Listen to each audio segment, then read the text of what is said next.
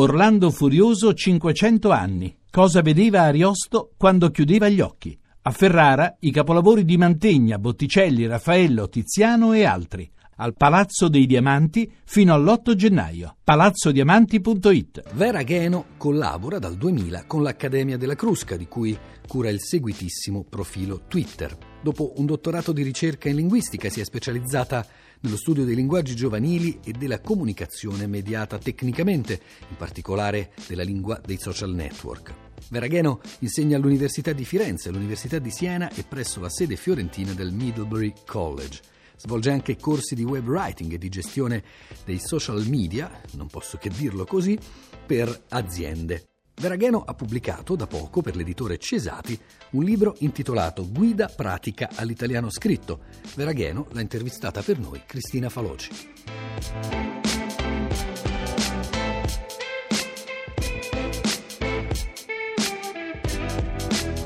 Vera Gheno, come nasce questa guida pratica all'italiano scritto? Allora, nasce in realtà non dalla mia mente, ma dall'interessamento eccezionale di una mia ex studentessa.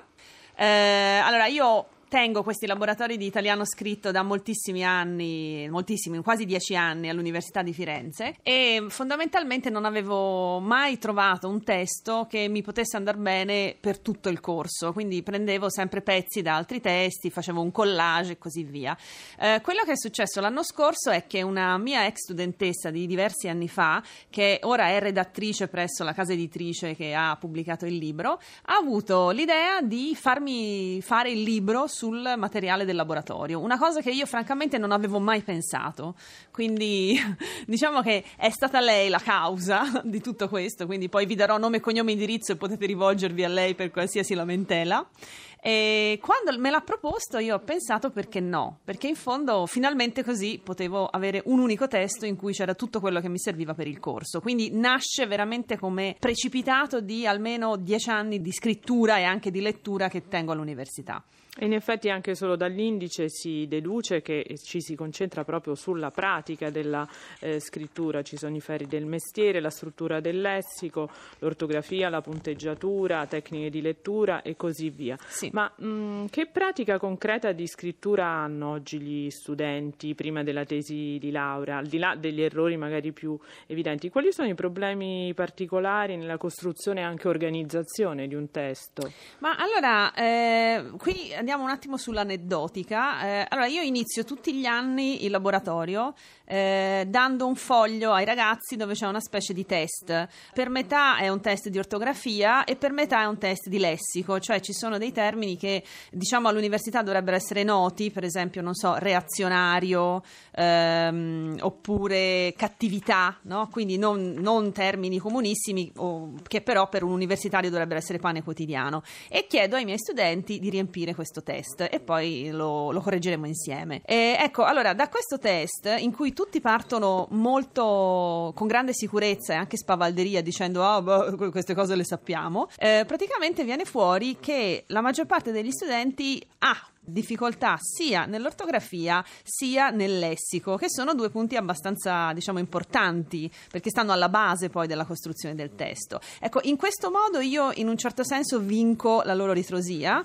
e poi è più facile lavorare insieme a eh, risolvere anche altri problemi, perché proprio come eh, abbiamo detto poc'anzi eh, non ci si ferma a questi livelli, ma uno dei grossi problemi che si evincono dai testi che io leggo anche diciamo preparatori alla tesi è proprio proprio eh, quello di creare, di concepire un testo un po' più complesso, diciamo, del post di un blog. Eh? Mettiamo il post di un blog come esempio di una scrittura corretta, ma tutto sommato breve. Ecco, quando invece lo studente si trova di fronte a un testo più lungo, eh, iniziano a emergere grossi problemi proprio nella, anche nella pianificazione del testo. E quindi quello è un altro argomento eh, do, per, insomma, dove vanno presi mesi per mano. Vera Gheno, ma secondo lei si iscrive a sufficienza nelle università, cioè de- durante gli anni accademici gli studenti fanno effettivamente pratica di scrittura? Allora, io posso parlare per eh, la mia esperienza di lettere, quindi non, non oso parlare di tutte le altre facoltà, però sicuramente a lettere noi abbiamo un grosso problema, che è quello che eh, appunto la maggior parte, la stragrandissima maggioranza degli esami è orale.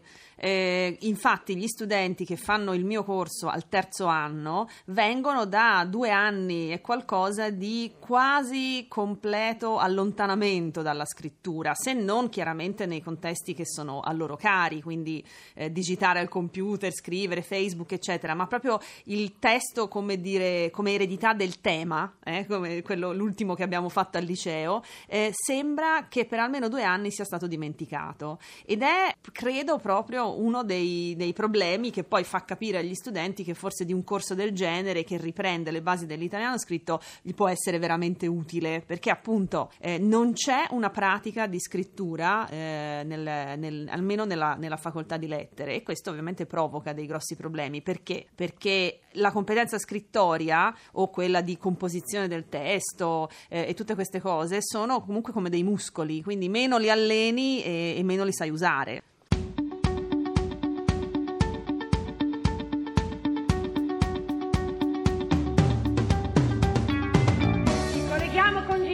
Dove c'è lo svegliissimo principe Emanuele Filiberto.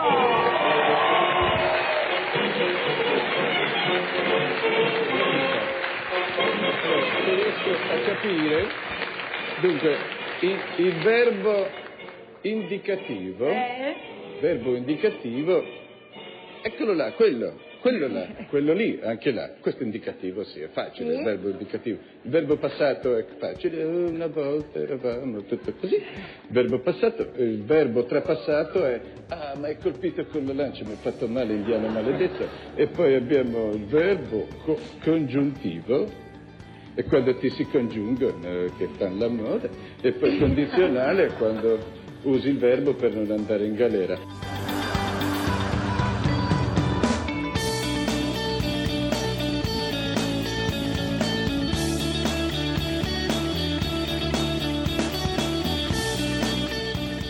Vera Gheno, lei è anche Twitter manager dell'Accademia della Crusca. Ecco, eh, Twitter, Facebook sono dei laboratori utili per esercitare lo scritto? Allora, io sono eh, molto mh, a favore dell'uso dei, dei social, e credo che ognuno dei vari social possa essere utile per qualcosa di particolare. Per esempio, eh, Twitter sicuramente stimola la, la, la brevità, la, la concisione, e quindi, come sappiamo, scrivere, scrivere poco, scrivere breve non è facile. C'è sta famosa frase di Pascal che viene spesso citata. eh, Pascal, nello scrivere una lettera a un amico, gli scrive: mi scuso per aver scritto una lettera così lunga, ma non ho avuto tempo di scriverne una più breve, eh? facendo riferimento al fatto che di fatto la brevità è un punto di arrivo, non un punto di partenza, e quindi Twitter secondo me può servire a quello.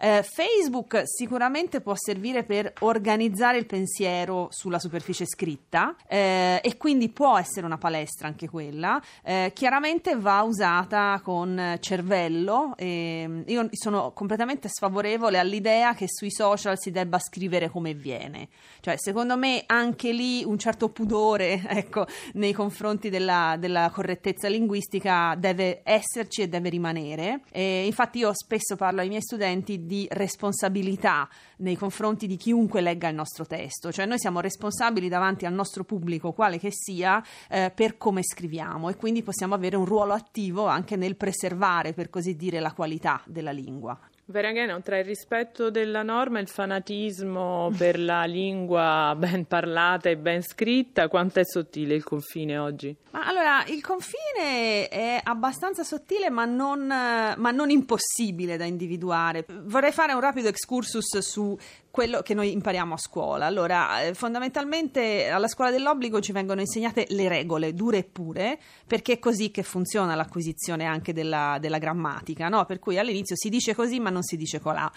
Arriviamo con questo bagaglio all'università, bagaglio di regole molto rigide, e all'università quello che viene fatto nei corsi di linguistica, più o meno tutti, è quello di problematizzare la norma, cioè di far capire che si dice così ma non si dice colà, non è sempre vero. Per esempio, a me mi non è sbagliato sempre, a me mi in un contesto informale ci può stare, a me mi piace, cioè lo dico in famiglia, non ci sono problemi. Quello che deve imparare a fare il singolo parlante è distinguere fra situazioni in cui a me mi si può dire e situazioni in cui a me mi è sbagliato, perché è un testo ad alta formalità, un curriculum vitae, un colloquio di lavoro e così via. Il pedante è come se non facesse questo passo qui, cioè non problematizza la questione della norma mm? e quindi rimane sul bianco nero, che invece in lingua è raro.